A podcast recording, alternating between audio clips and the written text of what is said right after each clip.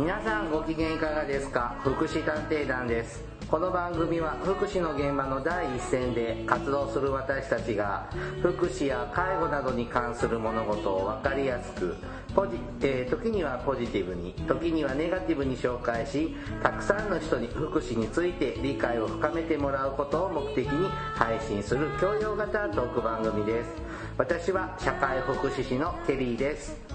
私は大魔女です。よろしくお願いいたします。はい、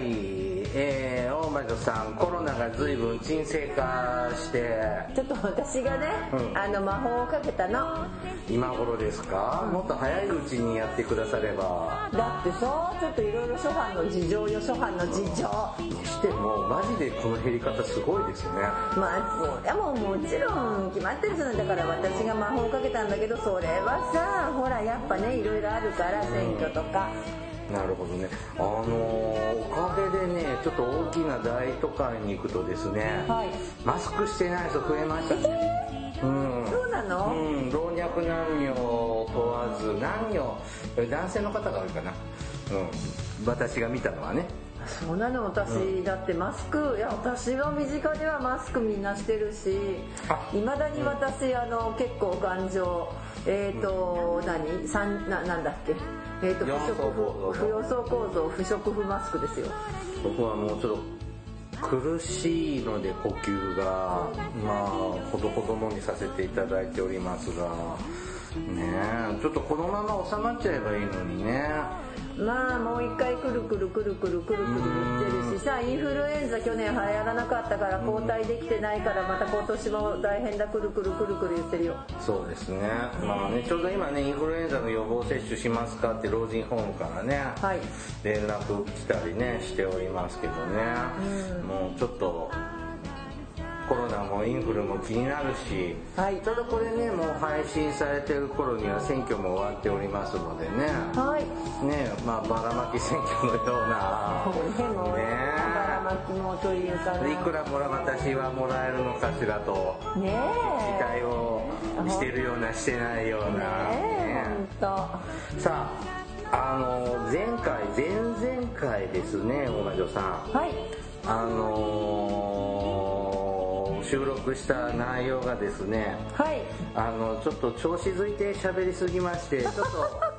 なんかさあのあんこのないもなかみたいになってたよ。はいあのちょっとは あんこ抜きもなかポッドキャストで配信してちょっとあの倫理規定じゃなくて何？まあちょっと放送コードにちょっとかかるかなと私たちの中のね、はい、職業倫理としてね、はい、あのでちょっとあの内容は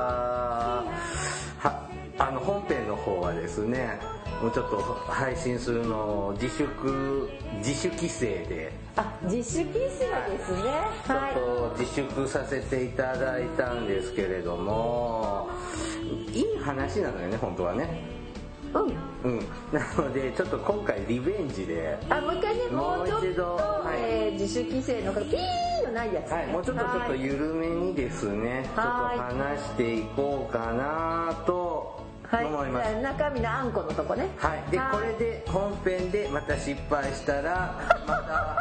たあんこなしあんなしもなかになるかもしれませんが。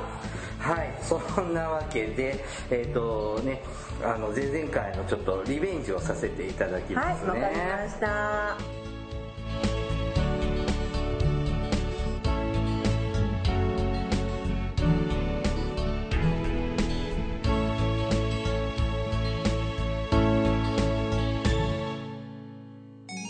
祉探偵団はい、福祉探偵団256回です。はい。あのー、今回はですね、えっ、ー、と、254回のリベンジ会ですが。リベンジね、はい。はい、あのー、ね、最近ですね、ちょっと子供のね、福祉にちょっとケリーさん携わるようになったんですけども、はい、そこでですね、ちょっとケリーさんが受け持ったケースがですね、はい、あの、学校に行ってない子供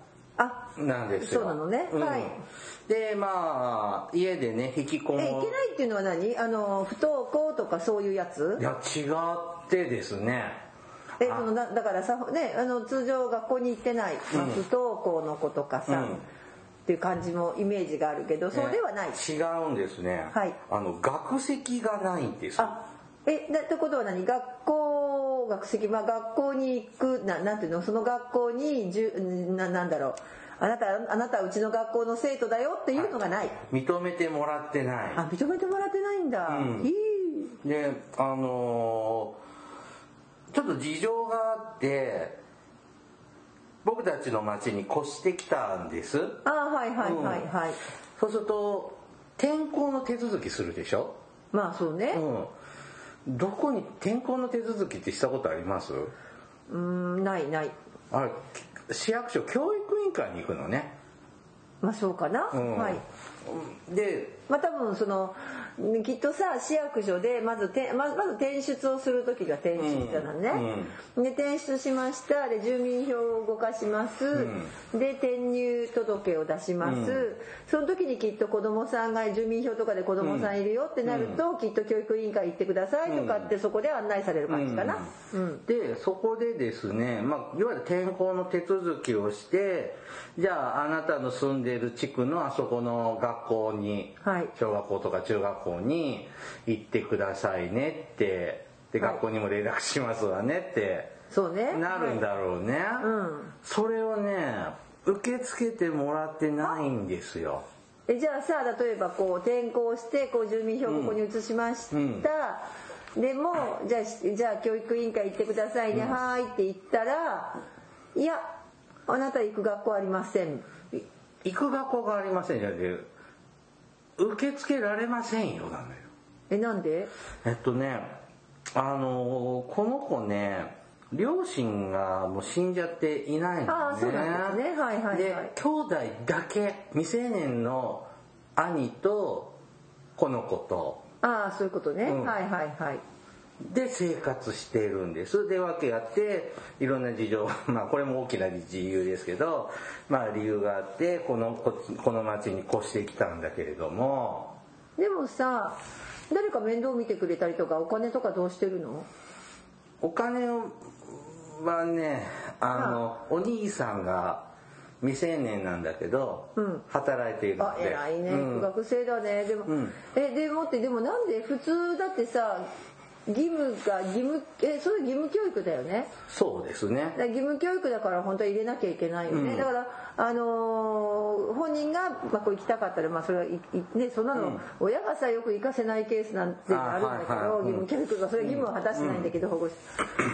まあ果たすべき保護者はいないかもしれない、今のとこね。だけどね、うん、だけどいそれは文句を閉ざしてはいけないけど、うん、ななんで閉ざしたんだろう？えっとね一つはですね親がいないから。え？親権者がいない。は。親がいないから、はい、で二つ目は、はい、このちょっと主人公の子供さんはちょっと障害があるのね。はい。うん。障害者だから。は。もう一丁。はい日本国籍じゃないから。えでもさ、それっておかしくない？だってさ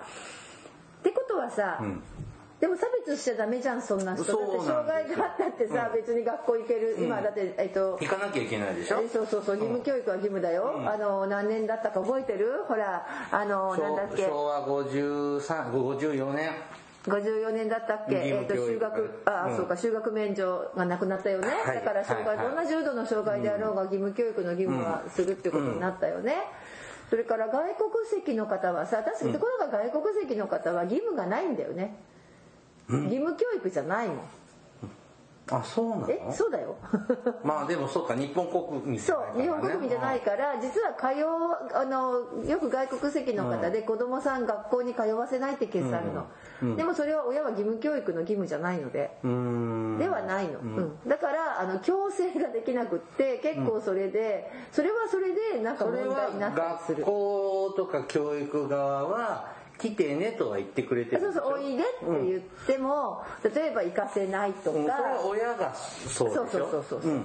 う。ん。が教育委員会がうんって OK してくれないの？本人は行きたいの？行きたい。あらまあ行きたいの、うん、行かせてあげて。でまあ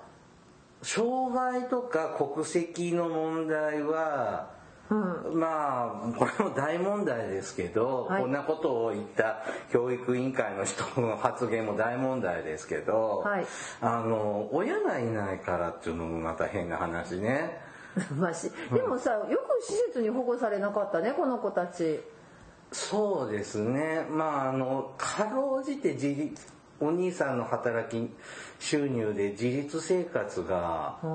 できていたので、あ、れかな。あと国籍要件かな。まあそれが本当、うん、変な言い方だけど日本国籍の子供だとあれだけど外国籍ってほらコミュニティ結構さあの人たちってしっかりしてて。ね。なんだろう親代わりみたいな人がいたり結構ねみんなお互いお世話し合ってっていうのがあるから、まあ、そういうのもあったのかなまあ、まあ、その絶対にその児童養護施設で保護しなきゃいけないという家庭環境でもないかな。でもさ通常その状態で日本人だったら、うん、まああのそのその何？どういう生活状態だったとしても、うん、基本的には保護すると思う。でねあとねこの子がねあの環境の兄弟と離れて暮らすと、えっと、非常にメンタルやられて。弱弱くってですね、はい、あの実は一時保護したんですけど、はい、えーと、数日でも返さないと。あそんなこだね、こだわりが強いというか変化に弱いというか。でも学校は行きたいんだよねこの子、はい、行きたいの。でまあとりあえず保護者にね、あのがいないのは間違いないので、まあ、まあ、未成年が保護者だから、はい、まあね、あの戸籍戸籍じゃない戸籍じゃない。住民票の筆頭者は未成年の兄なのよね。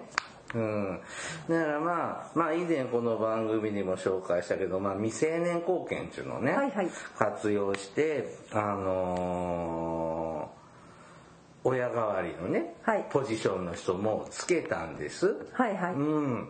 これで話が進むのかなと。そうね、もう未成年後見人は親権を持つことができる。うん、あちょっと待って。どうぞ喋っててください。はい。だからこれで、あの、話が進むのかなって思ってですね、まあ、すでに、あの、支援に入ってくれてた福祉事務所とかね、児童相談所の、ああ、やれやれ、いよいよ話が進むなぁと思ってたらですね、教育委員会は首を縦に振ってくれないんですよ。え、なんで？今日はちょっとローラさんばばりに、うん、なんで？なんで？おかしいよね。なんで、うん、で、この特殊な、ね、未成年の兄弟だけで暮らしている特殊な家庭環境の子が学校に通えるのか？そんな子を受け入れるなんて難しいんじゃないか。はいはい。ちょっともう一個。でちゃんと通えるんだったら受け入れるけど通えないのに来れないのに受け入れられないよねって言うんです。同じこと言ってるような気もするがはい。はい。はいあの、はい、こう言っちゃなんですけど、うん、あの学校ってさ、まあ、うん、特に義務教育はさ、はい、えーと、地域割になってるじゃない？だから住民票、うん、多分さ住民票があって、でその住民票から小学校1年生年齢の子どもたちっていうのがだいぶ出てきて、あの抽出されて。でその子たちにきっと今頃、うん、あの来年入学するから健康診断おいでみたいな案内が今頃実は言ってると思うんです。はいでそろそろそういった入学前診断とかがあって、はい、ででもさ必ずしもそこにずっといるわけじゃないからさ、うん、まあいろいろそこから動くんだけど大体、そこで数の把握とかもされるじゃん。うんうん、であれ何言おうと思ったか忘れちゃった。でそんな感じでこう小学校の1年生から、まあ、義務教育の方はねスタートする。だから保育園とか幼稚園行ってなくても、ともかくそそれは住民票でこう、囲い込むって言うと言ったら言葉悪いけどさ、うん、囲い込む囲ってさ、行くでしょ、そうするとさその子たちの中にはさ、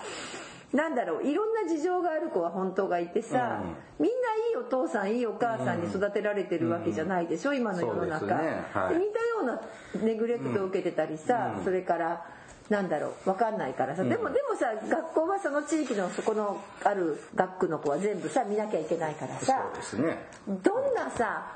まあ厄介なお宅でもさ、とりあえず受けるよね。なんだけどダメなんだ。なんで？わかんない。なんで？なんで？ともかくですね。あの教育委員会は、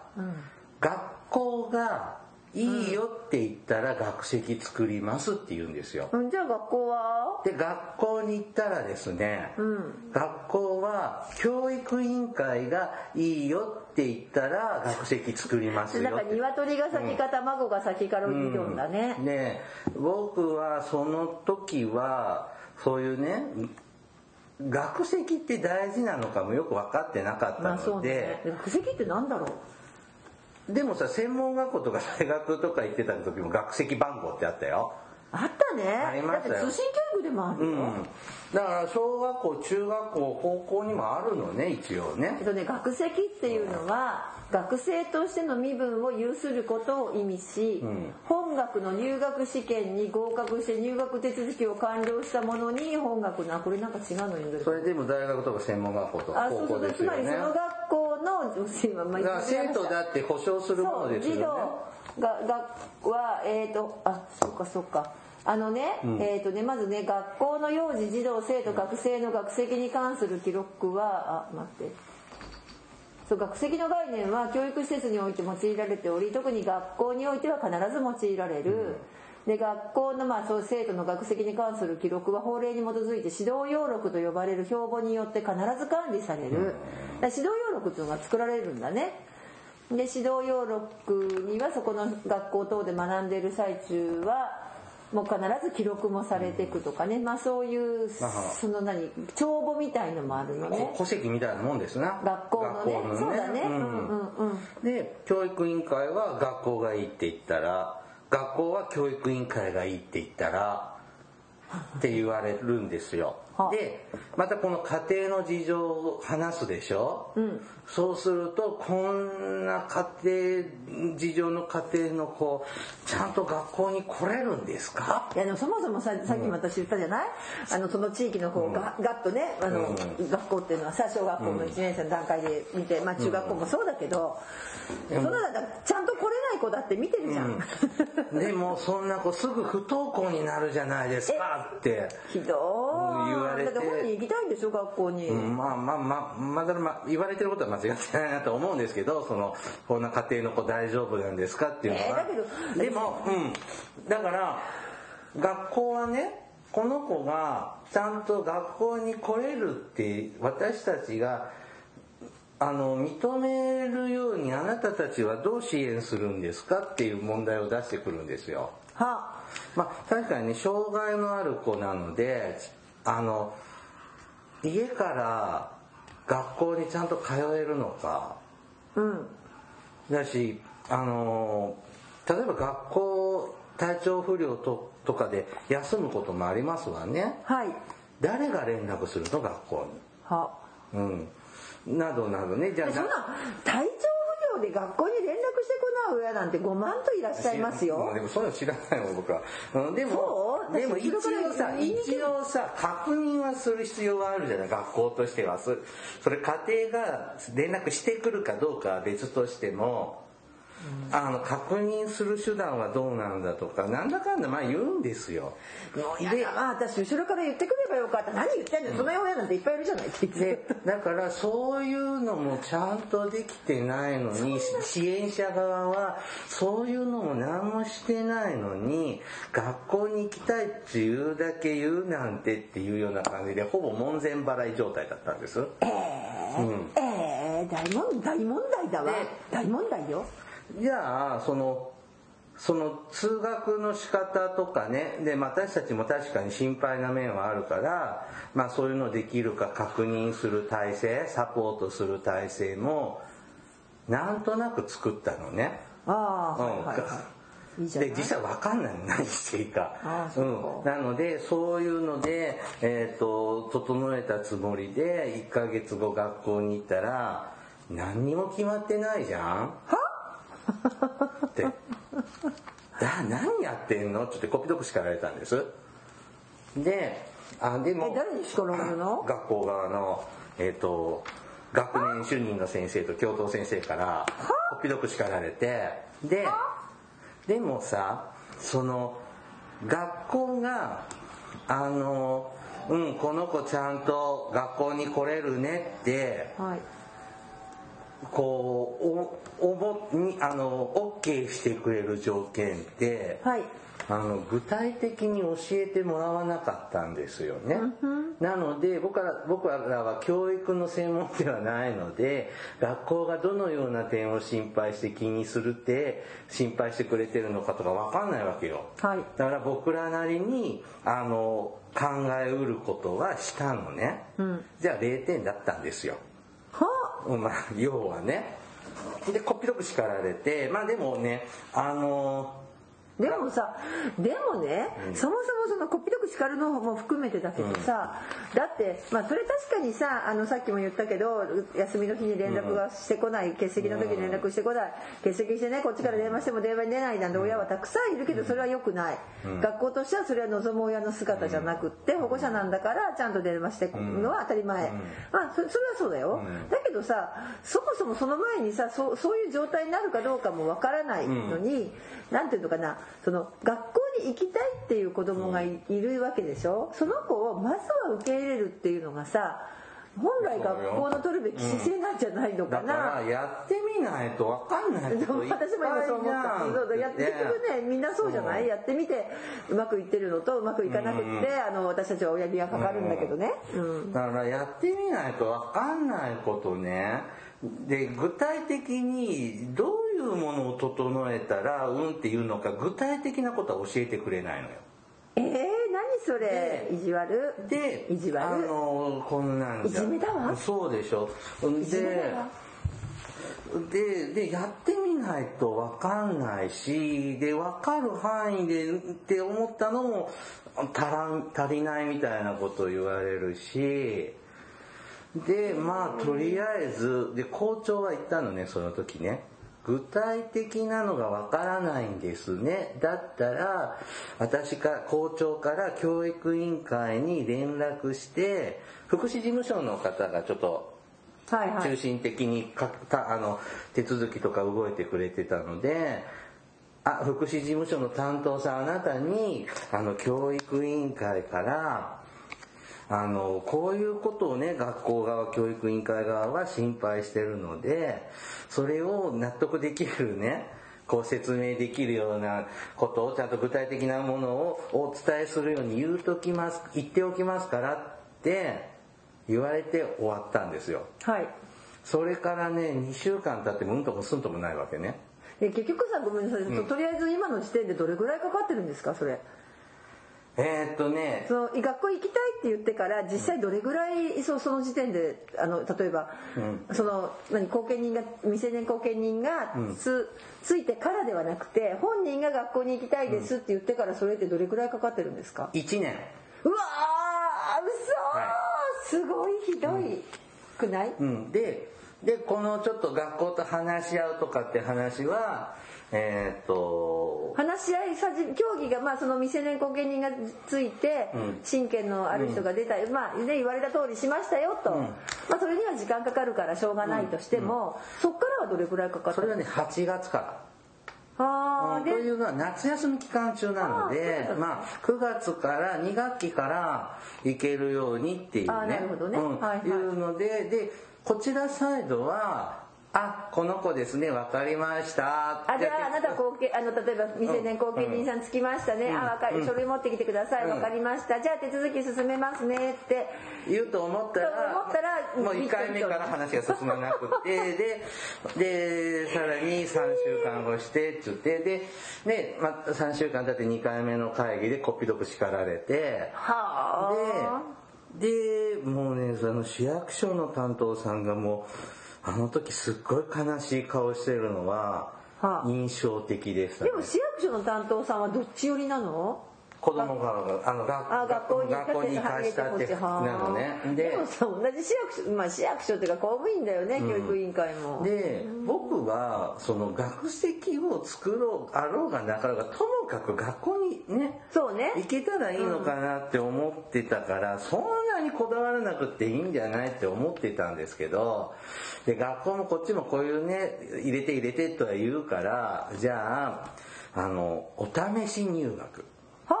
お試し通学？通学。で午後からの通学してもらっていいですよって言ったの。中学校で体験入学って何ですかってまあね。思うんだけどまあねいきなりね普通のねあの学校生活に入れるかっていうのは心配でもさその子ってさ、うん、ごめんなさい引っ越してきたでしょ？引っ越す前はどうしてたの、あのね普通に行ってたんですけどちょっと途中から不登校になっちゃって。あそう中今中学生年齢だけど、うん、それまでは行ってたんだじゃあ小学校小学校の終わりぐらいから不登校になってアンド親が死んじゃその時に親も死んじゃって。そのこともあったんだろうね、うん、不登校はね。ででちょっと子供もねとりあえずよくわかんないけど学校に行けることになった。体験入学お試しでって言って。で僕そのちょっと行き出した頃にねちょっと話聞いたのね。学校行きだしたけどどうって、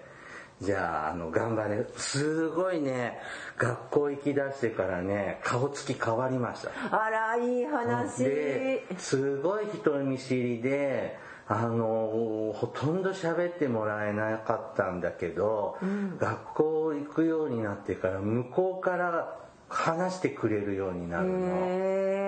でそいやすごい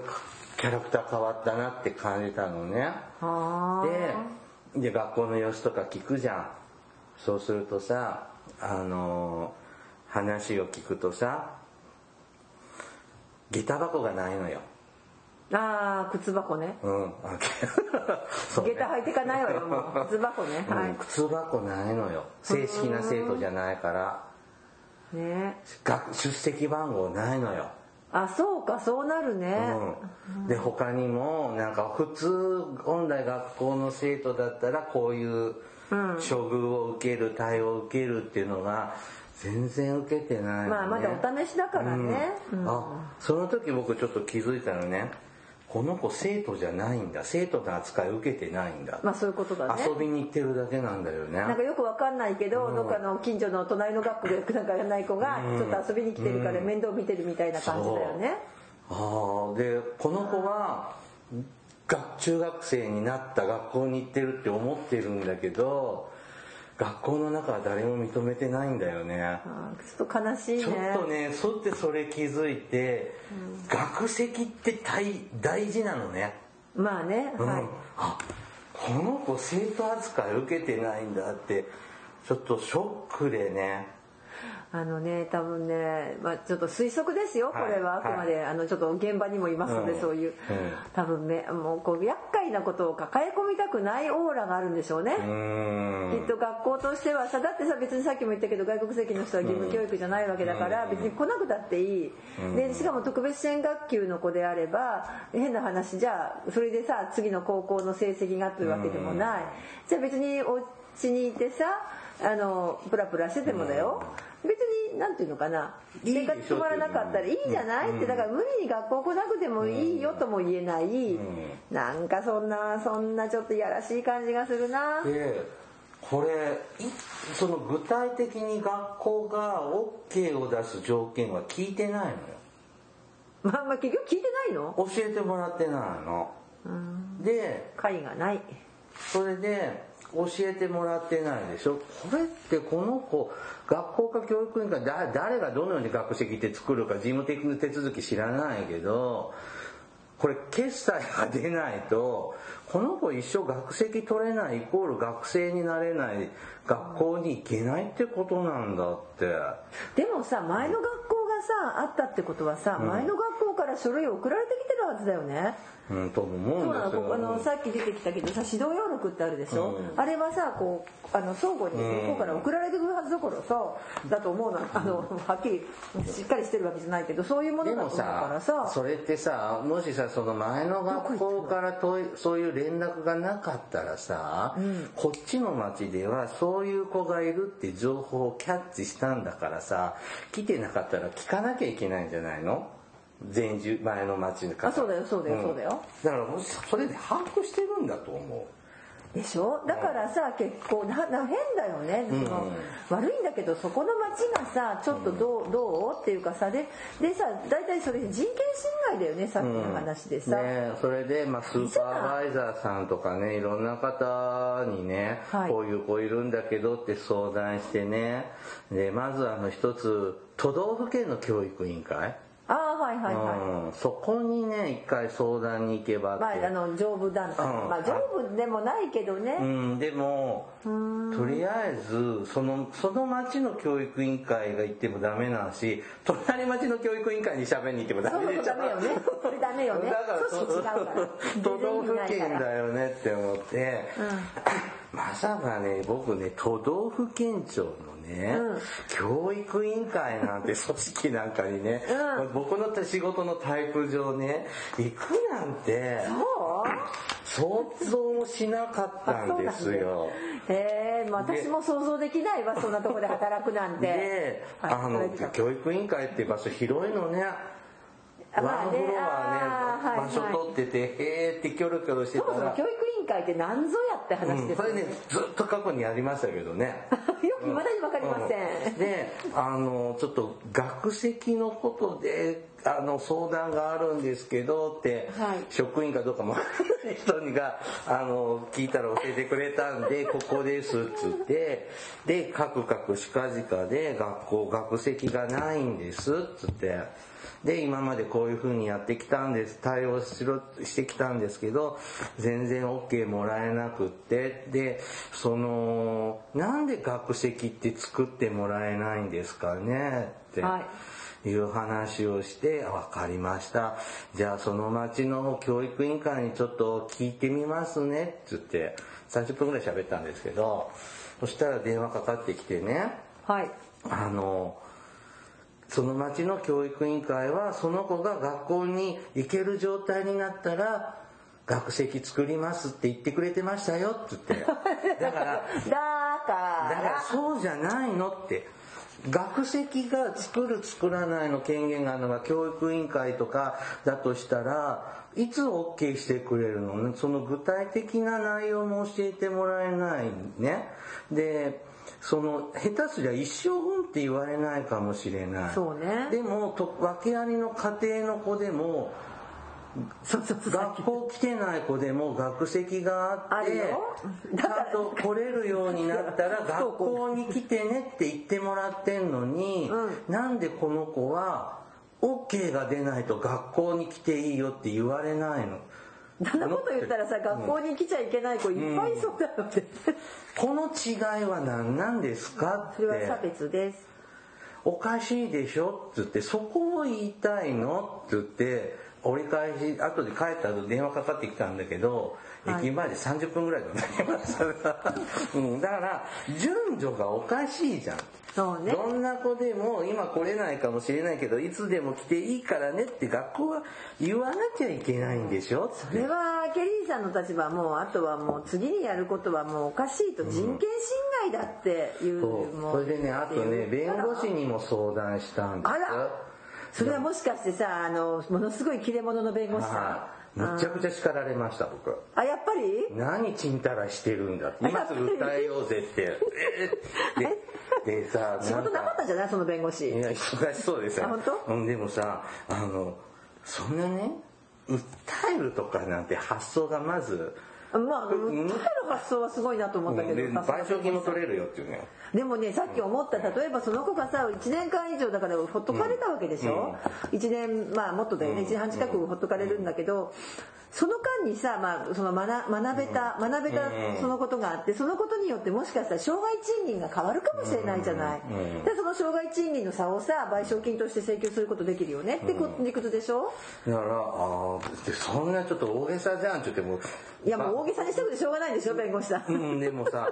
でもそれはね僕ねああ自分って甘いんだなってちょっと思いましたね。なるほどね、うん。はい、でまあ弁護士にねちょっと相談しようかななんて話はあの児童相談所にもちょっと伝えといたんです、はい、じゃあ弁護士先生にすごい叱られてって。なんかどこ行っても叱られてるね、うん、あの弁護士先生にすごいこういうふうに言われて怒られたよってあの訴えて損害賠償も請求するできるぐらいだよって言われましたよってあの児童相談所に連絡したらさ偉い人からあのまたあのちょっとそんな大げさなことしないでくださいって。怒られちゃう、あのすごい印象的だったんです。あの児童相談所のね教育委員会ともねいろいろやり取りもあってねそんな手荒なことしてもらうとね困るんですって言われて。何も手荒じゃないよね、教育委員会じゃなくてあのそれなりに教育委員会のね歴史もあるんでねあのそんなことまでしなくても。何を忖度してるんですであのね学籍なんてねこの子里親に出したら、すぐ取れるんですって言ったの。だったら最初から里親に出して未成年後見につける前にそれすればいいじゃない。って思ったの。何言ってんのよ、そんなの。うん、で、どこに出れよ。じゃ本気出したらすぐ取れるんですって言ったのね。いや、早く本気出してよ。そうだよって何一年も放置してんだろうって僕は思いました。で、で、これでちょっとあちこちで怒られたケリーさんはそその町の教育委員会ちょっとざわってしたのかしらねで次の日にね法務局に行きました。まあすごい畳みかけるようにもう動きましたね。うん、法務局って人権相談の窓口あるのね。はい、そうなのご存知でボ取るとこじゃないのね。そうや。で、ああの、まさか自分そんなとこ、僕らってさ、あの、人権侵害だって訴えられる立場じゃん。いやでもさ でもさちょっとそれこそさ今私ちょっと横見て見てたのはさあのまああれなんだけど社会福祉士っていうのはさやっぱ権利擁護するのが仕事でしょ、うん、でもさそれがまあまあ、まあ、間違ってさってことがあって時々ニュースになるわけじゃない、うん、だけど私たちは人権を擁護する仕事ですよ、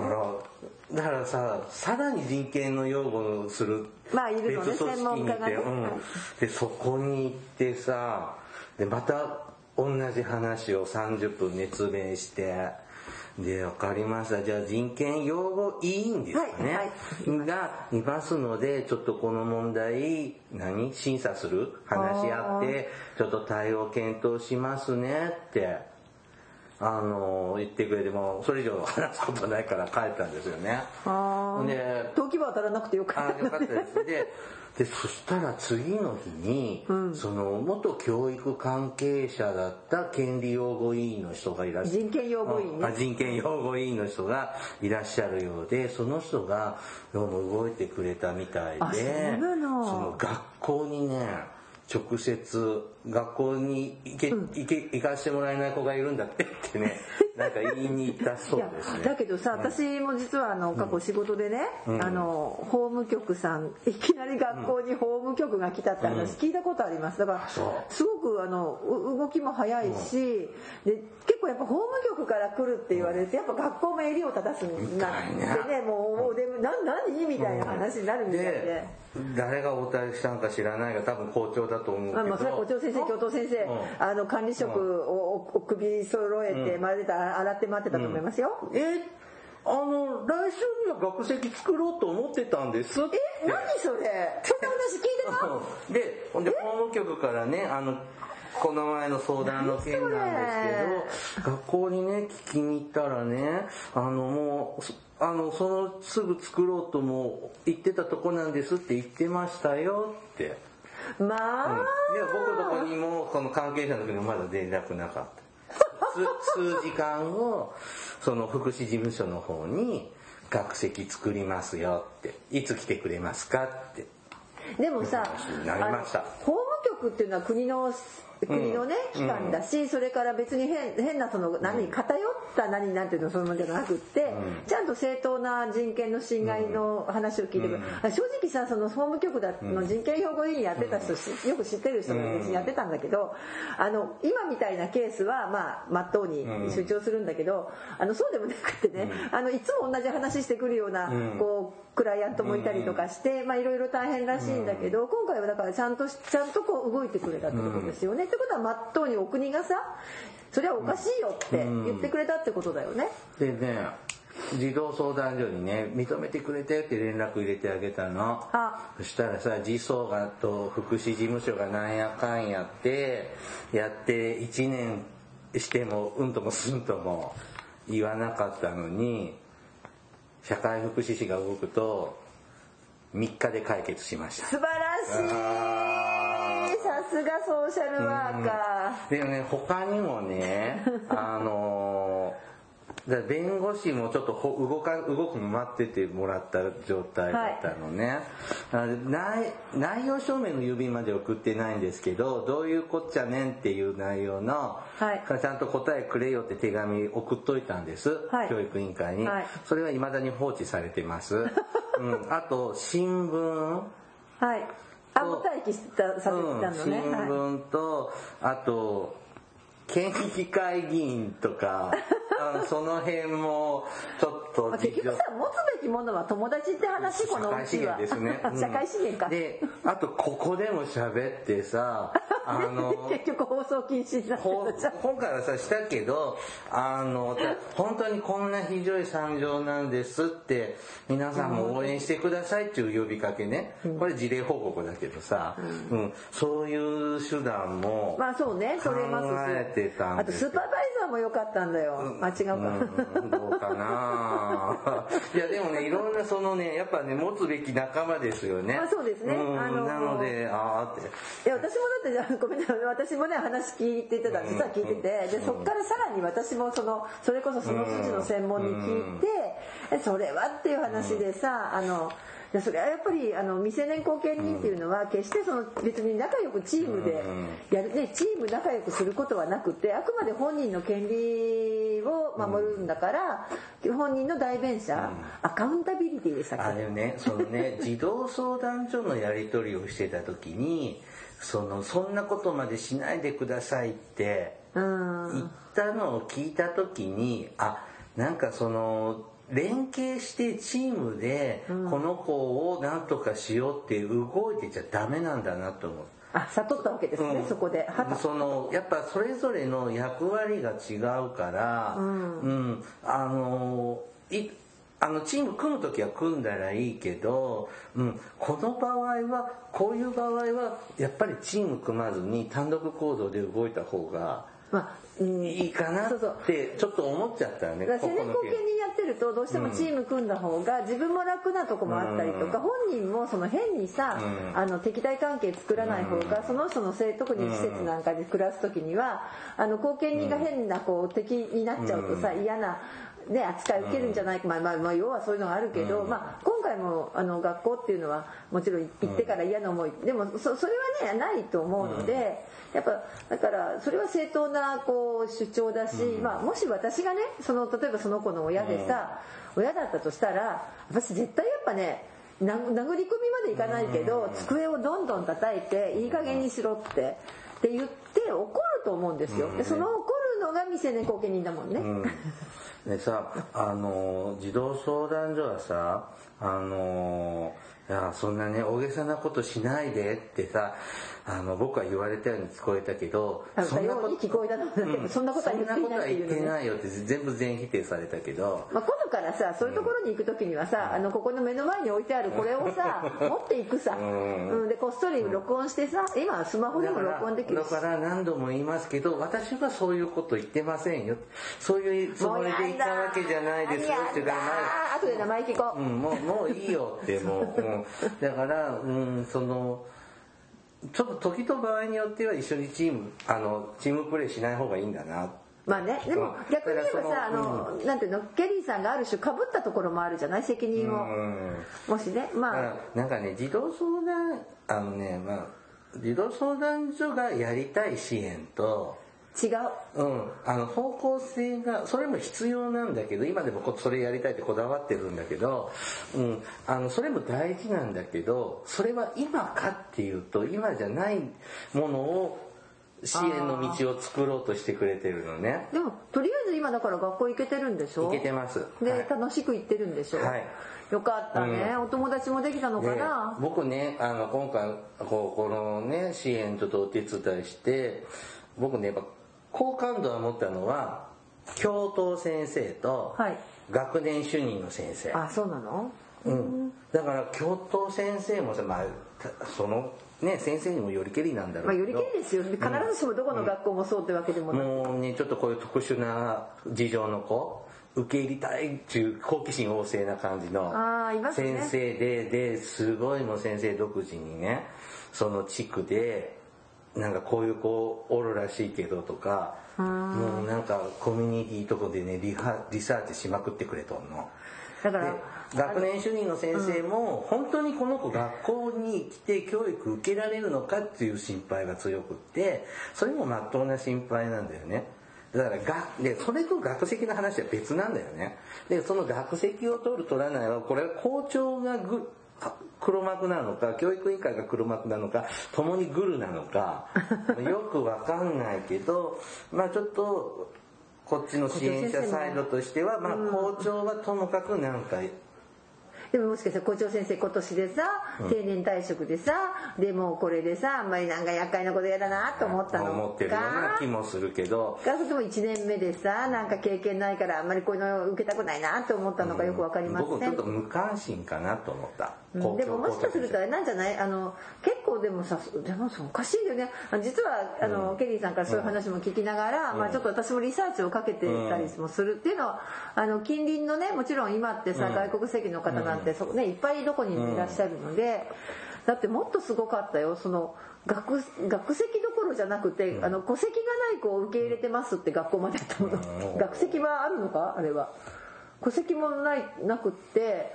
あの出生届出してない 出てないとかね。なんかいろんな事情の子でもちゃんと学校通って学校のねだからあの学校の子供としてちゃんと見てくれてて学ばせて次に行かせようっていうのが教育者たる。それが教育者ってもんじゃありませんか？なんか難癖つけてるのが。としか聞こえないけどね、まあでも弾けなくなったんだろうね、うん、学校も途中で。であっちはあっちのなんか言い分があるんだろうけどね。なんかそんなの知らないじゃんこっちの、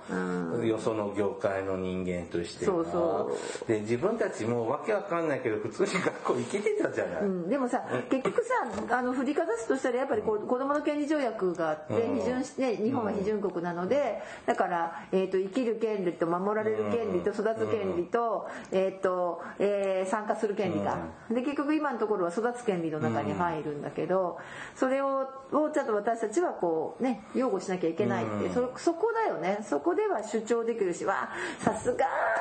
ちょっとねソーシャルワーカー、勉強になりましたね。うんねでも確かにあのなななんていつもいつもこうなんかソーシャルワーカーっていうかさなんか私も割とみんなと仲良くやろう派なんだけど、まあそうじゃなくね特には本当にこう、やっぱり権利主張をして代弁者として、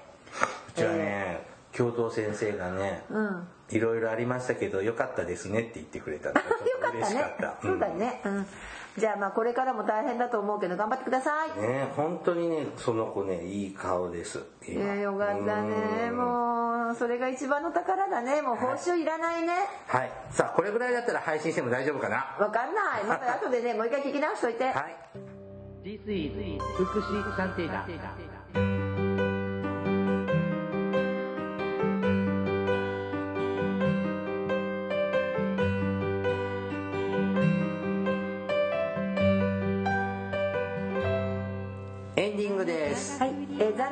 今回の放送も、えー、中身のあんこはございませんってことにならないかな？大丈夫かな？大丈夫かな？あ のフィクションが入ってますああそっかそっか。そっかそっか。うん。私の首が飛ぶかも。あ違うか。そっちの方が危ないかも。あのね今回はこのこの子供のねちょっとこう学校に行く手続きとかにねまで至るまでのこうお手伝いをしたんですけどやっぱねこう僕たちが普段こう関わっている利用者さんクライアントさんって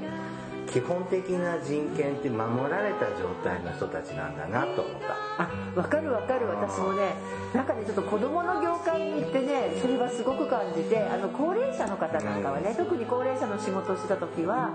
守られてきたから年が取れたみたいな、うん、子供って守らないと下手すると途中で途切れちゃって死んじゃうっていうぐらいの状態なので。こういろいろいろなことがすでに、まあ、長い時間かけて保証されて今日こう障害があっても高齢になってもこういういろいろなサービスや社会保障が受けられる。でもたまに残念ながら権利侵害がある。そうそうそう。でもでもそれって基本的人権のとこは一応ほとんど守られてる状態ね。でもこの子って何も守られてなくて、ね。うん、で何もないところから権利を保障してもらう獲得するって大変なんですね。疲れる。お疲れ様でした、うん、でもいいお仕事をされたなって、ねうん、なんかねちょっと僕は今までこうすごくあのー守られた人たちの権利を守ってたんだな。っていう私もなんかねあの実は子供の仕事に転校した時に、一番最初にっていうかまあこういろいろやってみていろいろやっぱうまくいかないんですよ、全く一緒なんですよ。もう本当うまくいかなくってしんどい思いしたんだけどそれでもがいた時になんで今まで、まあ、言ったら楽な仕事してたんだろうって思った。なんて楽な仕事障害者の仕事大変だケアマネ大変だなんてほざいていた自分が恥ずかしく思いました、はい、ちょっとそれに思いましたね。だからあのすごい権利をあの強く主張する活動されてる方っていらっしゃるじゃない、うん、あの大変激しい差別、はい、偏見ね、受けてきた方ってちょっとねあの大げさじゃないって思ってた自分がいるんです、はいはい、でもこれぐらい強く訴えないと伝わらないんだ。これこんだけ言っても伝わってないんだから、あ、だからこうなるなっていうのはちょっと理解できた。うん。だからねそのこのね役所ね、うん、非常にあのなんかこうなんていうの？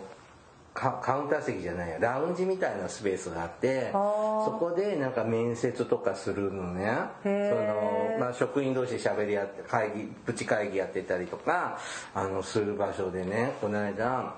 あの小学校でいじめを受けているお母さんが、うん、お母子供がね、うん、のお母さんが。あのこういう対応をしてくださいって学校にお願いしてたのに全然あさっての方向に話が展開してるじゃない。なんでって。なんであの教育委員会でこんな話になってるんですかという苦情をねずっととなってんですよ。もうずっと聞いて丸聞こえ丸聞こえでそれに配慮しない市役所がどうなんだと私は思ったんですけど。そうね。そうね。私もだから丸聞こえでいいのかって思って、うん、でもずっとちょっとあの会議が始まるまでなんでずっと聞いてたのね。面白くて。うん。で会議2時間後に終わって帰ってきたらまだやってんだよ。すごいエネルギーだね、うん、でもそれぐらい必死なん親って必死になってくれるのね。そういうことそういうこと。だからあのそこそこそこ私だってもしその子供の親だったら、まあ、親がいないから未成年後見についたんだけどやっぱり激しく怒るべきだろうしやっぱり本人たちのね権利侵害されてた私だってさ本人がそれ山に行きたくないって言ってたらあれだよ学校に。行きたいって言ってる子供を学校に入れないなんて日本ってそんなひどい国なんですか？みたいなさこと言いたいよね、うん、はい。すごい家庭では偏食なのに給食はちゃんと食べられる子。あ本当？よかったね、うん、でも本当にそういう意味ではね。で、うん、やっぱりさ日本って学校あのどこの、まあ、あれなんだけどもあの結構海外にはさ例えば半日学校行ったら OK なんて国なんていっぱいあるじゃない？そんな対してねそのやっぱり学校行くことにそんな重きを置いてない学校にもあるけどやっぱそこは日本はねある程度教育きっちりしてるのでぜひそういう日本で学んでほしいですよね。うん本当ねよかったね入れて。はい。もうケリビーさんいい仕事されましたね。はい。まあスーパーバイザーも良かったな。番組からのお知らせです。福祉探偵団では皆様から福祉や介護に関する疑問や質問不満や愚痴番組に対する感想やご要望を募集しております。えっ、ー、とお褒めの言葉もください。いや、講義が来るよ講義が、もちろん普通のお便りも募集しております。お便りは E メールでお願いいたします。メールアドレスは福祉探偵団アットマーク Gmail.com 綴りは fukushitanteidan アットマーク gmail.com ですまた福祉探偵団のツイッターがあります。フォローお願いします。さらに福祉探偵団の Facebook ページも開設していますのでいいねのクリックをお願いいたします。ではそろそろお別れの時間となりました。お相手はケリーと大魔女でした。それではまた次回お会いいたしましょう。ごきげんよう。さようなら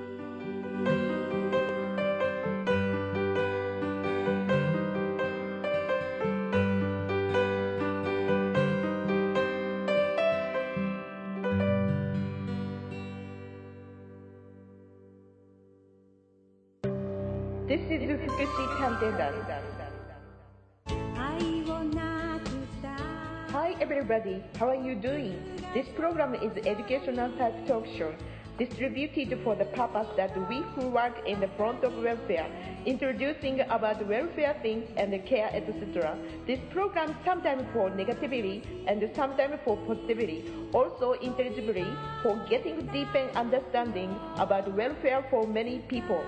福祉探偵団聞いてね。